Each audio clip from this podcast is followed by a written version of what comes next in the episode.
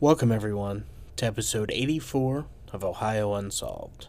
I'm your host, Matthew, and I've got a crazy one for you guys today the story of Alfred Packer. But first, a bit of news. I've been messing around with the idea of producing and shooting my own horror shorts to add to Patreon, with the first one having gone up this past Wednesday. It was one that I made a few years ago, and I'm just trying to see how people like the idea for it. So if that is something that you would like to see, let me know and I'll continue to work on those. But for now, let's just get right into the episode. Everyone sit back, make sure to lock those doors and windows, and get ready for Ohio Unsolved.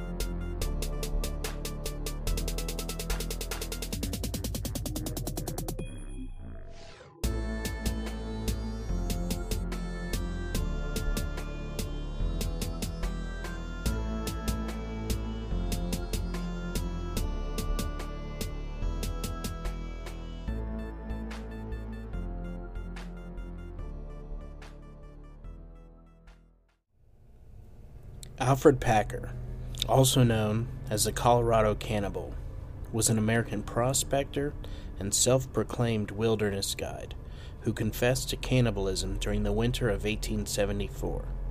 After emerging as the sole survivor of a six man party who had attempted to travel through the San Juan Mountains of the Colorado Territory, he eventually confessed to having lived off the flesh of his companions. Giving more than one version of his account, as to the circumstances.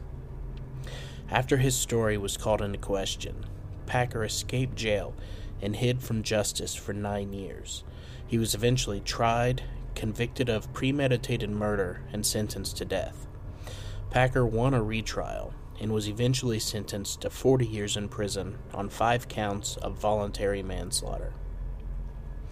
Alfred Packer was born in an unincorporated area of Allegheny County, Pennsylvania, near Pittsburgh, on January 21, 1842. He was one of three children born to James Packer and his wife, Esther Greiner. By the early 1850s, Packer's father had moved his family to LaGrange County, Indiana, where he worked as a cabinet maker. Packer is said to have had a bitter relationship with his parents, and in his late teens he moved to Minnesota and he worked as a shoemaker. Packer also served in the Union Army during the American Civil War. He enlisted on April 22, 1862, in Winona, Minnesota, and was assigned to Company F of the 16th Infantry Regiment. Eight months later, he was honorably discharged due to epilepsy, which had triggered seizures. On June 25, 1863, Packer enlisted in the 8th Iowa Cavalry Regiment in Ottumwa, Iowa, only for his ep- epilepsy to result in a second discharge on April 22, 1864. Packer then traveled west, and he worked numerous jobs over the next nine years. These professions included being a hunter, a wagon teamster, ranch hand, and field worker but his seizures and overall attitude ensured that he never kept a job, job for long. Packer also worked for a couple of months as a guide, but those who knew him at this time stated that he was ill suited to the role and was prone to lose his way. He ended up working mining related jobs, drifting from mine to mine, but he never found prosperity through the industry. He did work for a short time in the Colorado Territory as a miner having no luck, moved on to the Utah Territory. Most who knew him generally disliked and distrusted him, owing his to his argument argumentative personality, but his nearly pathological line and reputation for theft. In November 1873, Twenty men left the Bingham Canyon mines near Salt Lake City for the gold fields of Breckenridge in the Colorado Territory, having heard of a massive strike that was discovered there. The men were largely strangers to each other and banded together to make their fortune in Colorado after Bob McGrew rallied any willing men to follow him. A member of the original party, George Tracy, claimed that the men encountered Packer some 25 miles from their starting point near Provo. Packer asked where they were headed, and when he heard that they were headed to the gold country of the San Juan Mountains, he said that he would like to join them. Packer was without money and also lacked adequate supplies, so the men were apprehensive to take him along.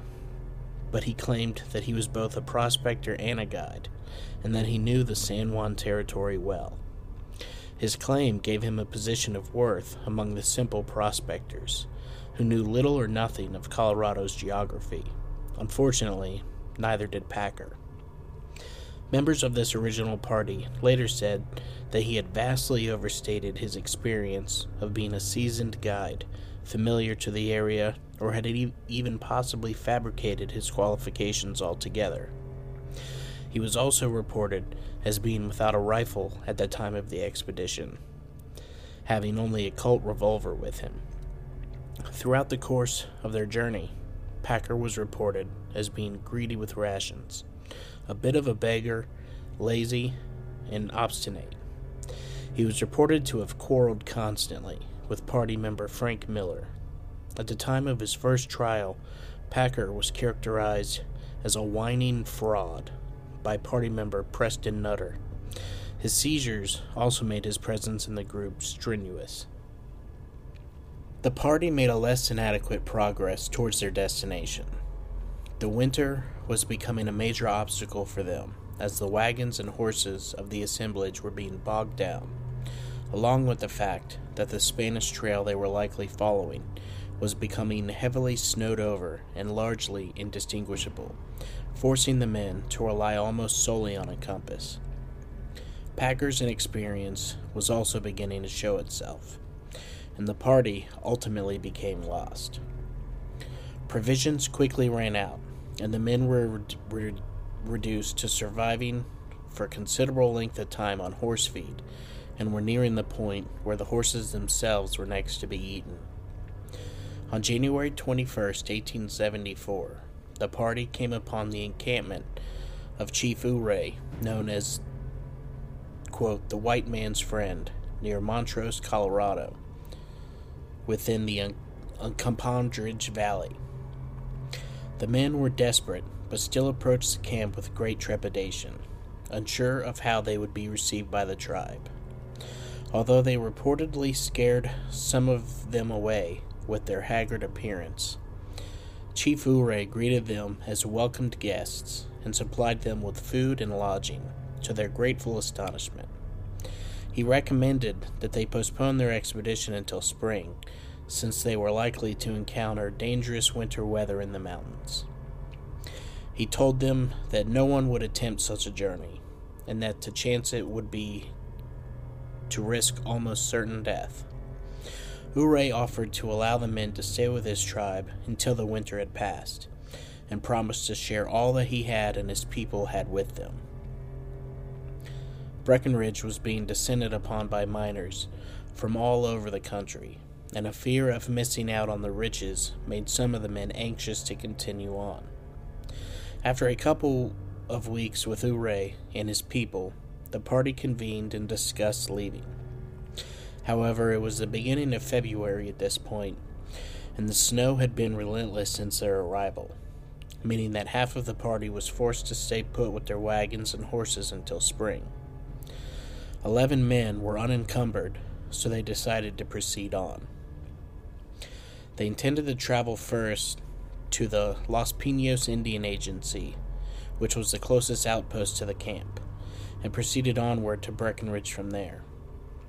Chief Ouray saw that no one was changing the men's minds, and gave them food for their journey, as well as safe directions that bypassed the mountains. Packer, however, was in favor of getting to the agency by going through the mountains, stating that it was more of a direct route. Five of the eleven men were adamantly in favor of following Ouray's directions, which would largely have them following the Gunnison River along its banks. Packer insisted that he knew the country well and that his way was quicker, eventually securing five men to follow him. Oliver D. Lutzenheiser and the four other men left first, following the Gunnison River. This party's own journey was besieged by bad weather and freezing temperatures, and although they followed the river, provisions ran out well before they reached their destination. The men were close to starvation when cowhands, with the government cattle camp near Gunnison, Colorado, came upon them by chance and gave them food and shelter. They remained at the camp until later that April. On February 9th, Packer and the five others in his party left for the Los Pinos Indian Agency, intending to traverse the mountains. Besides Packer, the group comprised Shannon Wilson Bell, James Humphrey, Frank Butcher Miller, George California Noon, and Israel Swan. The fact that no one in the other group opposed the departure of their guide had led many researchers to conclude that Packer's inexperience and overall attitude had become quite, quite taxing to them, and that they figured they were better off without him. The men in Packer's party had a 75 mile journey ahead of them. The leader of the combined parties, Bob McGuire, guided Packer's party along the river route advised by Chief Ouray until his horse could not continue. McGrew unloaded the men's provisions and went back to Ouray's camp. The men continued along the river for a time before Packer took his party along a path higher up in the San Juan Mountains, disregarding Ouray's ominous warning. This decision was made when the men barely had enough food to cover the supposed 14 days that it would take to travel to the, the safest route. Possessed no snowshoes, had a bare minimum of matches and no flint, and also had no heavy clothing that would combat the extreme cold. They went into the mountains with two rifles, one pistol, a couple of knives, a hatchet, and minimal ammunition. What happened after this is not clear. On April 16, 1874, Packer emerged from the woods alone and stumbled his way across a frozen lake bed to the Los Pinos Indian Agency near Saguache, Colorado, with rags latched to his feet. As the men of the agency sat around the table of the mess hall eating breakfast, the door was flung open, and Packer stood before them begging for food and shelter. He carried with him a rifle, a knife, a steel coffee pot, and a satchel. The men hurried Packer inside, sat him down at the table, and gave him some food, which he vomited as quickly as he ate it. Packer said that his digestion was altered as a result of his prolonged near starvation. After several shots of whiskey, he relayed to the men the events leading up to Ouray's camp and that he had been hired by five men to guide them to Breckenridge from there. He stated that during their journey, he had become snowblind and was lagging behind the remainder of his party, becoming a burden for them. Packer claimed that a member of the party, named Israel Swan, supplied him with a rifle. They then abandoned him. He claimed that he was then forced to survive on his own is make and make his way out of the mountains with minimal ammunition and virtually no supplies, and ate little else than roots and rosebuds the entire time that he was alone. The men at the agency listened to his story, but found it rather odd that even though he had been lost in the wilderness for a little over two months, he did not look as malnourished and threadbare as most lost wanderers they had ever come across. His face was reported as being bloated, and his overall physique hardly skeletal. Packer claimed he was broke and sold the Winchester rifle he had in his possession to Major Downer, the agency's Justice of the Peace, for $10. Packer stayed at the agency for 10 days before he expressed that he wished to go back home to Pennsylvania, and then headed to the nearby town of Saguache to buy supplies for his journey. When he reached the town, Packer made arrangements to room in Dolan's saloon. Larry Dolan, the owner, claimed that Packer spent around $100 during his stay, and that Packer even offered to lend him $300. Packer also spent $78 in Otto Mears General Store. It was also claimed that he had several different wallets in his possession. Packer drank heavily, and after becoming intoxicated, he gave conflicting stories regarding his journey and how he came to be separated from the other men. This led to quick gossip among the townspeople, given his inconsistent story, seemingly endless cash flow, and the fact that his party was still unheard from. Preston Nutter, a member of the original party who remained at Ouray's camp, arrived in Saguache around this time with two other original party members. He encountered Packer in Dolan's saloon, drinking and carrying on. Nutter asked Packer where the rest of his party was, with Packer claiming that he had, quote, got his feet wet and frozen. He stated that they had set up camp when a winter storm set in, and he started a fire to warm up while others went ahead to look for food. Packer claimed that Swan left him with his rifle in case of trouble and that they never returned. He presumed they had abandoned him. He claimed that he was forced to leave the party to an unknown fate, as he had no idea where they went when they left him, and lived mainly on rosebuds and the occasional squirrel as he made his trek out.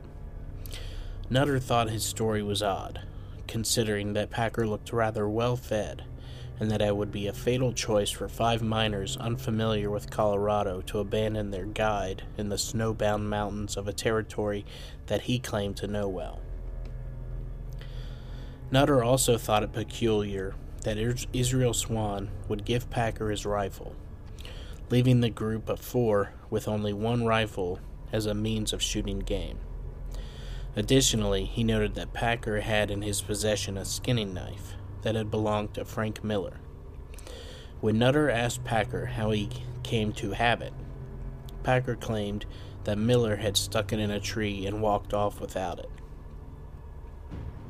Having had doubts about Packer's story from the beginning, Nutter was convinced that something nefarious had happened. Nutter had come to view Packer in the same negative light as Lutzenheiser based on his behavior leading up to their arrival at Ouray's camp. Accusations were flung and words were exchanged, with Nutter threatening to hang Packer. Nutter later stated regarding Packer, quote, he was sulky, obstinate, and quarrelsome. He was a petty thief, willing to take things that did not belong to him, whether of any value or not. The two men were separated, and Packer made plans to move on. Meanwhile, back at the Los Pinos Indian Agency, two men of the five man party that had taken the Gunnison River route before being rescued by the by government cowhands finally arrived at their destination. They were joined a few days later by the remaining three men, including Oliver D. Lutzenheiser. The men were introduced to the head of the agency, General Charles Adams, who greeted them and relayed to them that he had already received another member of their party by the name of Alfred Packer, and that he spoke of desertion at the hands of his companions. All five men at once discredited what Packer had told the general and his staff, stating that the men that they had known would never abandon a man to die. Lutzenheiser flatly told the general that Packer was not to be trusted and that he was sure that something bad had happened in the mountains. He noted the Winchester rifle carried by Packer belonged to an elderly man in Packer's party, and that a pipe he had left behind at the agency belonged to a man named Shannon Bell, who was also a member of his party. The men convinced General Adams to dispatch a mounted agency officer to Saguache at once to retrieve Packer for questioning but under the guise of recruiting him for a search party for the missing men, Packer was in the process of getting his things gathered to leave the area when he was again approached by Nutter and some other men. The agency officer arrived just in time and got between the men. He told Packer that he had been sent to enlist him as a guide for the search party for the missing men. Packer was reluctant to go, but with little other option than vigilante justice, he agreed. He mounted his recently purchased horse and followed the officer back to Los Pinos, but not before Nutter had a private chat with the officer. Upon arriving at the agency, Packer came face to face with General Adams and five men that he had not seen since February.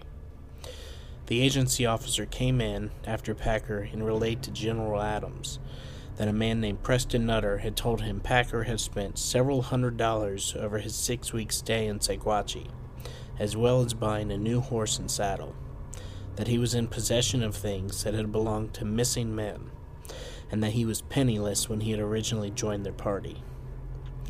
Lutzenheiser de- demanded an explanation from Packer, who repeated the story exactly as he told it the first time. Packer showed amazement that the men had not been heard from and was concerned for their well being. Lutzenheiser scoffed at this story, demanding to know where his newly acquired wealth came from, with Packer stating that he had received a cash loan from a man in Saguache. Adams told Packer that if this was true, then he should not mind staying at the agency while the officer was sent back to Saguache to verify his story. Packer agreed with slight hesitation. The officer was dispatched at once, and after a short while returned with news from various sources that Packer had been seen with several different wallets and had told varying stories regarding his journey. He had arrived in Saguache with plenty of cash, and no one in town claimed to have lent him a penny. Adams convened a council of the five miners, himself, Packer, and the agency officers to settle the matter. As they began the proceedings, two Ute tribesmen rushed into the agency holding strips of dried human flesh that they referred to as, quote, white man's meat, which they had found on a hill near the agency while hunting. Packer reportedly fainted and crumbled to the floor. He was revived and profusely began begging for mercy, swearing to make a full confession. After a long silence, he cryptically stated to Adams, quote, It would not be the first time that people had been obliged to eat each other when they were hungry. Packer slowly and sobbingly began to tell what was to become one of several different official sp- statements over the next three decades. Herman Lauder, the agency clerk, was in attendance and transcribed Packer's first official statement.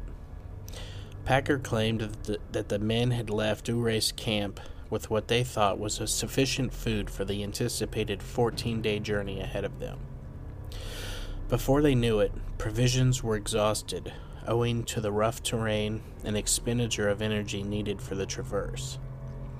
They survived for days on roots dug from the ground, pine gum, rosebuds, and the occasional rabbit. After a few days of no wildlife activity, due to the extreme cold and eating virtually nothing but roots, he claimed that the men started to eye each other in an unsettling way, their stomachs twisting in hunger. A few days after this, he left camp to gather dry firewood and returned to find four men around the slain body of Israel Swan who had been struck in the head with a hatchet and killed instantly. The four started to butcher Swan, with Packer accepting the situation and joining them. He claimed several thousand dollars were found on Swan's person and divided between the men. They consumed the most agreeable parts of Swan's body, packed some up, and moved on, with Packer appropriating Swan's rifle. Within two days, however, the five men were again out of meat, and game continued to elude them. Packer, Bell, Humphrey, and Noon decided in secret that Miller would be the next to go. Packer confessed that Miller was a stocky man and was chosen for his amount of soft flesh. He was killed with a hatchet blow to the head while he was stooping to pick up wood for the fire, then butchered and consumed. Packer took Miller's knife, having admired it, and Miller's share of Swan's money and redistributed amongst the four men, who then moved on to Los Pinos. The winter was relentless, and the men were slow moving, barely able to see in front of them, cursing the wind that was cutting at their exposed skin. Humphrey was next to be sacrificed, followed before too long by George Noon. At last, it was just down to Bell and Packer. He claimed that the two men swore on Almighty God not to eat each other, that they each had a rifle at this point and a couple of thousand dollars of Swan's cash, and presumed that two men would fare well on the remainder of their trip with what minimal game there was to be found. They agreed that they would say the four men had perished from the elements and were buried with dignity, vowing never to speak of the cannibalism. They felt that no one else would ever believe it was necessary, as they had. After trekking for a few days, with little else eaten other than a rabbit and some roots, the men were exhausted and set up camp next to a large lake that was skirted on one side by a large grove of hemlock trees. Packer said that a few days after this, Bell snapped up out of his blanket and screamed that he could not take it anymore.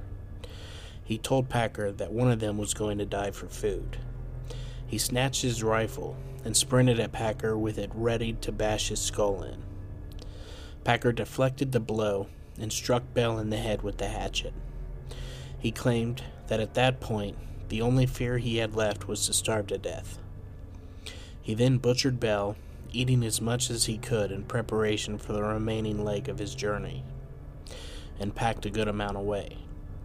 He relieved Bell of his share of Swan's money and then headed on, unsure of how far he was from anywhere or whether he was going to survive. After a while, he mounted a hill and saw at long last the Los Pinos Indian Agency. He threw the remaining strips of Bell's flesh away, presuming that an animal would hastily eat them, and admitted that he did so with a fair degree of hesitation. He confessed that he had grown quite fond of human flesh, and found the portion around the breast to be especially delicious. Lutzenheiser erupted with anger, but General Adams exerted his authority and called for a conference among the five men and the agency officers to determine the next course of action. It was decided that a search party would be assembled at once to find the men's remains. The five Utah men claimed that they did not believe one part of Packer's story, and that Bell was the sort of man that would lay down his life for another if needed. General Adams asked of the two Ute men if they knew of an area next to a lake that Packer had described. They said that such a place existed roughly 50 miles away across the hills.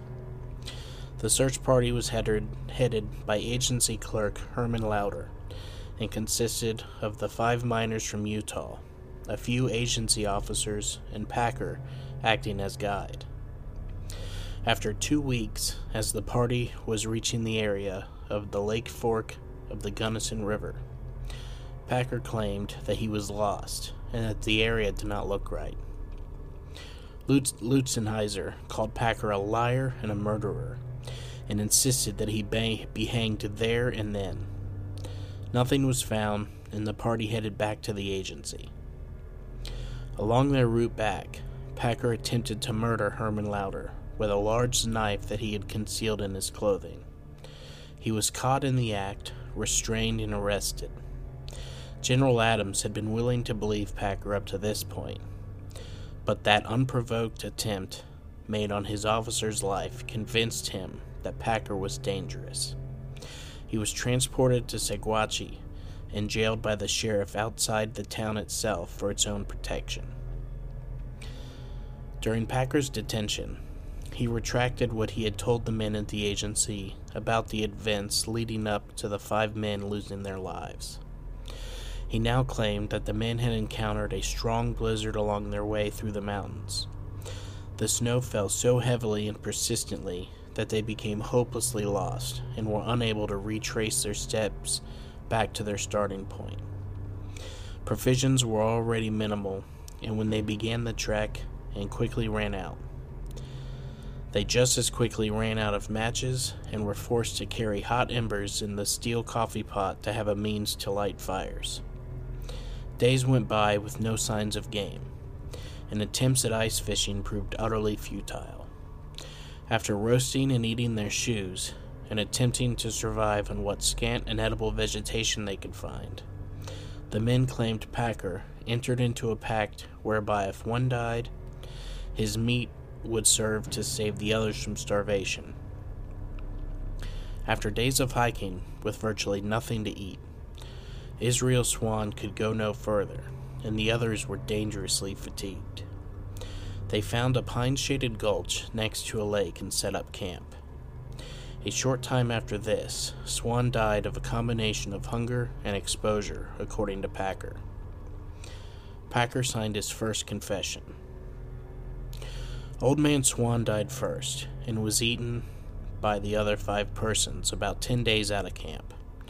Four or five days afterwards, Humphreys died and was also eaten. He had also about $133. I found the pocketbook and took the money. Sometime afterwards, while I was carrying wood, the butcher was killed, as the other two told me accidentally, and he was also eaten. Bell shot California with Swan's gun, and I killed Bell. Shot him. I covered up the remains and took a large piece along. Then traveled 14 days into the agency. Bell wanted to kill me with his knife, struck a tree, and broke his gun.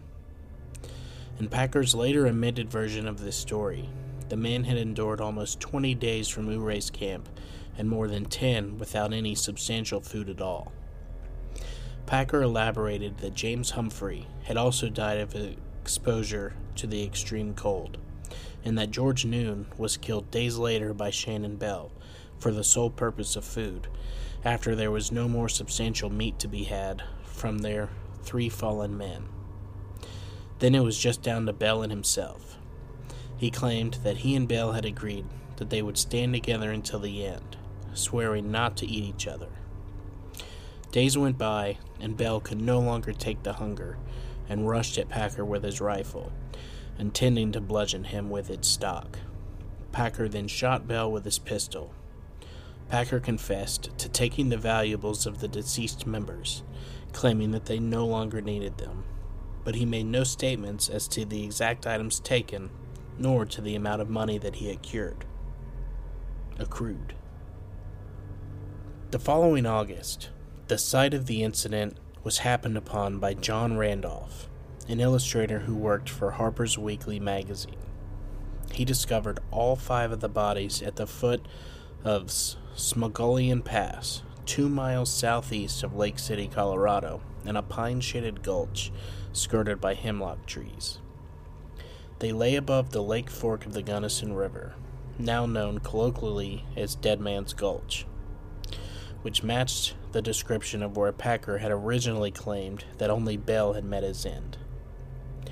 The men would have, have been well with, within hiking distance of the nearby city had they descended the lake fork instead of traversing up to it, especially in their alleged desperate situation but Packer was the guide.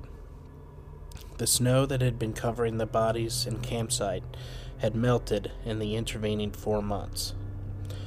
Randolph sketched the scene as he found it, and then alerted authorities in nearby Lake City. The story was covered two months later in the October 17, 1874 edition of Harper's Weekly, and included his illustration of the site. The local coroner and law enforcement set out for the site along with about 20 volunteers and discovered the bodies of all five men in various states of decomposition, having been left to the elements and animals for four months. First responders to the site noted that it appeared that, quote, extreme violence had befallen the men, and it was putrid with the smell of death. Frank Miller's head was missing entirely from the campsite. His and Israel Swan's corpses had been considerably worked upon by scavengers and were little more than scattered bones. Israel's skull had a jagged chunk missing out of it, and it was presumed that Miller's head had been carried away by an animal. The bodies of George Noon and James Humphrey were largely flayed torsos of rotting viscera, attached to skeletal legs, but with intact and bearded faces, with Humphrey's face being slightly more decayed than Noon's. They had received blows to the head, the shape indicating perhaps a hatchet, and their bodies had noticeable broken bones. Shannon Bell lay with largely skeletal legs splayed and arms to his side that were crudely cut to their bones, leading to hands that were still fully skinned. His remaining corpse was a putrid mass of viscera encased in an almost wholly flayed torso which led to an almost still living face, complete with a thick red beard and bushy hair. The lack of noticeable decay in his face suggested that he had been the last to die. The top of Bell's skull had been ripped open, and his brains were lying on the ground beneath him. The three men whose bodies were still intact, or partially intact, had flesh and muscle excised from choice and meaty locations. No attempt had been made to consume bone marrow or any organs at all. The state of the bodies immediately contradicted Packer's version of events. They were all together in one spot, not scattered across miles. Both Humphrey and Noon had large portions of remaining flesh, muscles, organs, etc., that could have been consumed long before Bell succumbed to the madness of hunger and attempted to murder Packer as he had claimed. The men had tattered clothes lashed to their rotting feet, which had replaced the shoes that they had eaten in their desperation, and moldy and tattered blankets lay beneath and beside them. A beaten path went from the resting place of the corpses to a crude shelter that was used by Packer, and there was evidence to suggest that the deaths had occurred before supplies were totally exhausted. Within the shelter were possessions of the men, which Packer had left behind. The theory at the time was that Packer killed the men before supplies ran out to rob them of their possessions, got snowed in, and then lived in his makeshift shelter for months, walking to his slain companions and slicing meat off as needed. Preston Nutter accompanied the party to the site and identified the bodies as belonging to the five missing men. A rifle, broken in two, was found close to the bodies. Owing to the damage apparent on their fire on their remains, it is presumed that it was used to bludgeon one or more of them. Their remains were buried at the site by officials, and the search party returned to Packer's makeshift jail to confront him, only to find him missing. The jail in question was a little more than a log cabin located on ranch property belonging to the Saguache County Sheriff. Months had passed with no definitive evidence of a crime having been committed. No bodies discovered and no formal charges lodged against Packer, other than the attempt on Louder's life, which was not tenaciously sought for prosecution and used more as a means to keep him under custody. Saguache County authorities were reportedly not happy about taxpayer dollars being sent so exorbitantly on keeping Packer housed and under constant guard. He was allegedly passed by makeshift passed a makeshift key for his irons and given some supplies and easily escaped. Even so, nearly the entirety of Saguache was convinced, either through rumor or rational deduction, that Packer was guilty of either robbery or murder. His life was threatened constantly by the nearby townspeople. Packer never divulged who helped him escape, how this was achieved, or why. It was presumed that his guard had been bribed by Packer himself or by someone else. The generally accepted theory at the time was that Packer had attached himself to the party under highly overstated qualifications of being a mountain guide, familiar with the area in order to accompany the men to Breckenridge, and had at best led his party to miserable deaths due to gross incompetence. This was enough of a crime in itself, as far as the local population was concerned. However, an ultimately more popular theory was that he had set out with his party of five men from Ouray's camp, with a premeditated plan to lead them into the wilderness, where he would kill and rob them. Nutter and Lutzenheiser made it to a made it a personal mission to discredit Packer's alleged qualifications for being a guide, let alone a mountain guide. Pointed out all of his character flaws that they had come to know and stressed his numerous different stories and inconsistencies. Local papers picked up the story, and the incident received constant coverage, with highly sensational headlines, many negative comments regarding Packer's character, and highly imagined theories that grabbed both national and international attention. Regardless as to how it may have happened, nearly the entire population of Saguache and soon nearly the entire country and beyond, found that Packer's culpability for his party's death was beyond doubt. The cannibalism aspect of his charges, although shocking, was not necessarily the foremost issue of his guilt. People at that time were well acquainted with the story of the ill fated Donner Party, who had resorted to cannibalism during the winter of 1846 to 1847 and were understanding to a degree of the dire need to eat in the unforgiving wilderness. Additionally, cannibalism was not then or now illegal per se in the United States, unless one committed murder in order to obtain the flesh to be consumed. Even in such a case, the accused would be charged with murder, with the cannibalism itself being charged as the desecration and or abuse of a corpse. Packer would claim for the remainder of his life that he had been unjustly vilified and convicted for engaging in cannibalism rather than for cold blooded murder, which he continued to deny ever having committed. In the end, it came down to the question Did five men die due to incompetence or greed? On March 11th, 1883, Packer was discovered by Jean Frenchy Cabazon in Cheyenne, Wyoming, living under the alias of John Schwartz, one of the original members of the Utah Mining Party, who stayed in Chief Ouray's camp in the winter of 1874. Cabazon was himself a member of the original party of men who left Provo and wisely decided to stay put in Chief Ouray's camp later safely making his way to their destination with Bob McGrew and Preston Nutter's party. He encountered Packer by chance when Packer approached him looking to buy some supplies.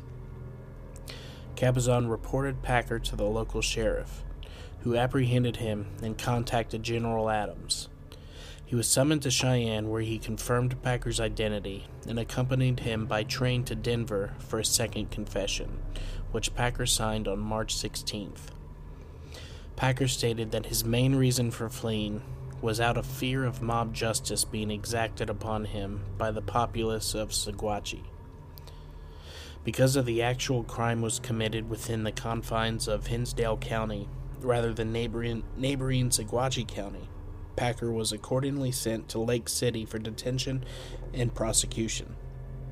Instead of claiming that the men were gradually eaten as they died until Bell killed Noon and Packer in turn killed Bell in self defense, Packer now claimed that Bell had killed the others after Bell had told him to go scouting for any way out of the mountains and to find some food. He had been gone the better part of the day and returned in the late evening. Packer told General Adams I found the red-headed man, who acted crazy in the morning, sitting near the fire roasting a piece of meat, which he had cut out of the leg of the German butcher. The latter's body was lying the furthest off from the fire, down the stream. His skull was crushed in with the hatchet. The other three were lying near the fire. They were cut in the forehead with the hatchet. Some had two or three cuts. I came within a rod of the fire when the man saw me. He got up with his hatchet toward me, and I shot him sideways through the belly. He fell on his face, the hatchet fell forward. I grabbed it and I hit him in the top of the head. In the ensuing moments of shooting Bell and going for the hatchet, Packer dropped his revolver in the deep snow and subsequently lost it. He claimed that he made himself a crude shelter out of stray logs to combat the snow and wind, a ways down from the bodies. Another strong storm set in, and he hunkered down for hours. He was starving and made it the, the decision that he had to eat something or die. He continued. I went back to the fire, covered the men up, and fetched to the camp the piece of meat that was near the fire. I made a new fire near my camp, and I cooked a piece of meat and ate it. I tried to get away every day, but I could not, so I lived off the flesh of these men, the bigger part of sixty days. Adams asked Packer why he had not told him this story nine years previous, with Packer replying, I was excited. I wanted to say something, and the story, as I told it, came first to my mind. It was the argument of the prosecution that the only logical reason for Packer to have attempted such a perilous journey through the mountains with such minimal food and supplies was for the sole purpose to lead the men into the wilderness to both kill and rob them. At the time of Packer's trial, it was reported by the family of Israel Swan that he had left to go on the expedition with around $6,000 in cash and gold, and that he also had a valuable Winchester rifle with him, which would have given strong motiv- motivation for murder, as well as, as his senior age of 65 at the time of his death. The other four members may have been either complicit in his murder and later betrayed by Packer, or were murdered by him for having been witnesses. Packer was not found with any gold on him at the time of his arrest, and although he did have money left, it did not total in the thousands. His spending had been frivolous. Nevertheless, on April 6, a trial began in Lake City. Packer pled not guilty. After seven days of testimonies and examinations, he was found guilty of the premeditated murder of Israel Swan and sentenced to death by hanging, which was scheduled for May 19, 1883. It was presumed that Swan's death had occurred on or around March 1st. It was determined by the prosecution in court that Swan's remains showed signs of a struggle at the time of death, and that the others appeared to be killed in their sleep. Among those who testified on behalf of the prosecution were Otto Mears, Larry Dolan, Oliver Lutzenheiser, and Preston Nutter, who acted as the prosecution's key witness. According to a local newspaper, which received their quote from Larry Dolan, the presiding judge, M.B. Gerry, said, Stand up, you voracious man eating son of a bitch, and receive your sentence. When you came to Hinsdale County, there were seven Democrats, but you ate five of them, God damn you. I sentence you to be hanged by the neck until you're dead. Dead, dead. As a warning against the Democratic population of this county. Packer, you Republican cannibal, I would sentence you to hell, but the statute forbid it. Court records present Judge Gerry's sentence as conventionally apolitical. Alfred Packer, the judgment of this court is that you be removed from hence to the jail of Hinsdale County, and there confined until the 19th day of May, 1883, and that on said 19th day of May, 1883, you be taken from thence by the sheriff of Hinsdale County to a place of execution, prepared for this purpose at some point within the corporate limits of the town of Lake City, in the said county of Hinsdale and between the hours of 10 a.m. and 3 p.m. of said day, you, then and there, by said sheriff, be hung by the neck until you are dead, dead, dead, and may God have mercy upon your soul. Packer was spared the death penalty when his lawyers discovered that the murder statutes on the books for 1874 had been repealed and replaced with a savings clause, which spared him being tried for murder on a technicality. In October of 1885, the sentence was reversed by the Colorado Supreme Court being based on an ex post facto law that they had declared that the government could not sentence a man to death for committing a crime if it had indeed occurred before Colorado officially became a state as opposed to a territory. The overturning of his murder charge and scheduled execution did not spare Packer culpability for the men's deaths. However, a second trial was held in Gunnison following a change of venue for his hearing that was also granted per the Colorado Supreme Court, as well as having a new judge of Republican Party standing to preside, pursuant to Packer and his counsel, feeling as though the prejudices of preaffirmed guilt within the community of Lake City made it impossible for him to receive a fair and unbiased trial. He again pled not guilty, after a swift trial and an even speedier verdict deliberation. On June 8, 1886, Packer was convicted of five counts of voluntary manslaughter and sentenced to 40 years in prison, eight years for each count, as well as the maximum sentence allowed per count. At the time, this was the longest custodial sentence in U.S. history. At the time of his second hearing, local hunters and officials made statements that although the winter of 1874 was one of the worst that they had encountered for quite some time, the area of the San Juans where Packer and his party were camped was still plenty active with such large wild, large wild game as deer and antelope, as well as smaller game. There was even a report that the carcass of a deer was found near the campsite.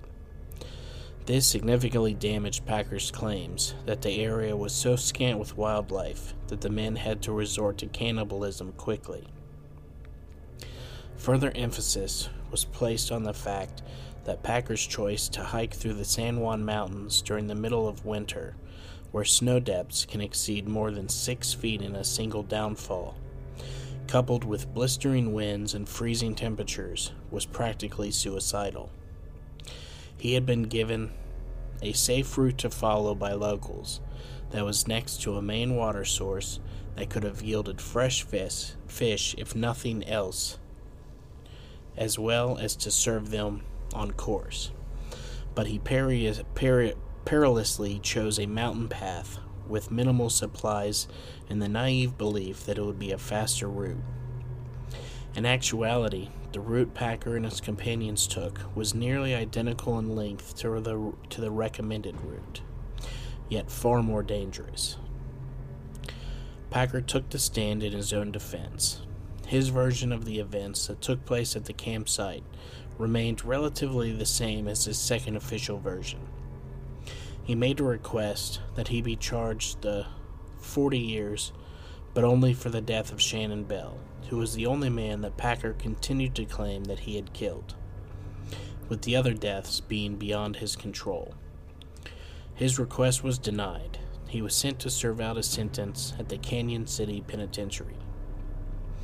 Packer filed appeals on his case on five separate occasions and was roundly denied upon every submission. He sent letters to local newspapers stating that he had been unjustly convicted by an unfair and unsympathetic judicial system, and by the ignorant conclusions and judgments of small minded people. On June 19, 1899, Packer's sentence was officially upheld by the Colorado Supreme Court. Nevertheless, he was paroled on February 8, 1901, following a campaign that was initially spearheaded by an old acquaintance of Packer's named Dwayne Hatch, who petitioned for his relief for nearly a decade before his labors came to the attention of Polly Pry. Packer had served 18 years of his 40 year sentence. An entrepreneurial and resourceful reporter for the Denver Post, Pry saw and appreciated the sensationalism of Packer's case and how his story and pre existing reputation could generate a buzz. She used Packer's service in the army as a basis to portray him as a common man of the people who got caught in a regrettable situation, a victim of circumstance who did what he had to do to survive, and a man who had essentially been crucified for violating civilized sensibilities by having to resort to cannibalism. Her stories on Packer led to a change of heart within the local businesses and people such that a series of petitions and requests made their way to the office of Colorado Governor Charles Thomas, which were still met with strong opposition. Thomas ultimately relented, and his last official act before leaving office was to parole but not pardon Packer under the agreement that he would not try to profit from this story. After his parole, Packer went to work as a guard at the Denver Post and later as a ranch hand. His employment at the Denver Post came about, many believed, as a direct result of Pry and her employers securing his release. Packer had an endearing respect for Pry for his remaining years and referred to her as his quote, liberator. Alfred Packer died on April 23, 1907, at the age of 65 in Deer Creek, Jefferson County, Colorado. The cause of his death was cited as dementia, trouble, and worry, although his clinical cause of death has been described as the result of a stroke. Packer is today wildly rumored to have become a vegetarian before his death, and was well reported by those who knew him as a man rich with stories and well liked by children. He lived modestly and, and was reported to be a charitable man.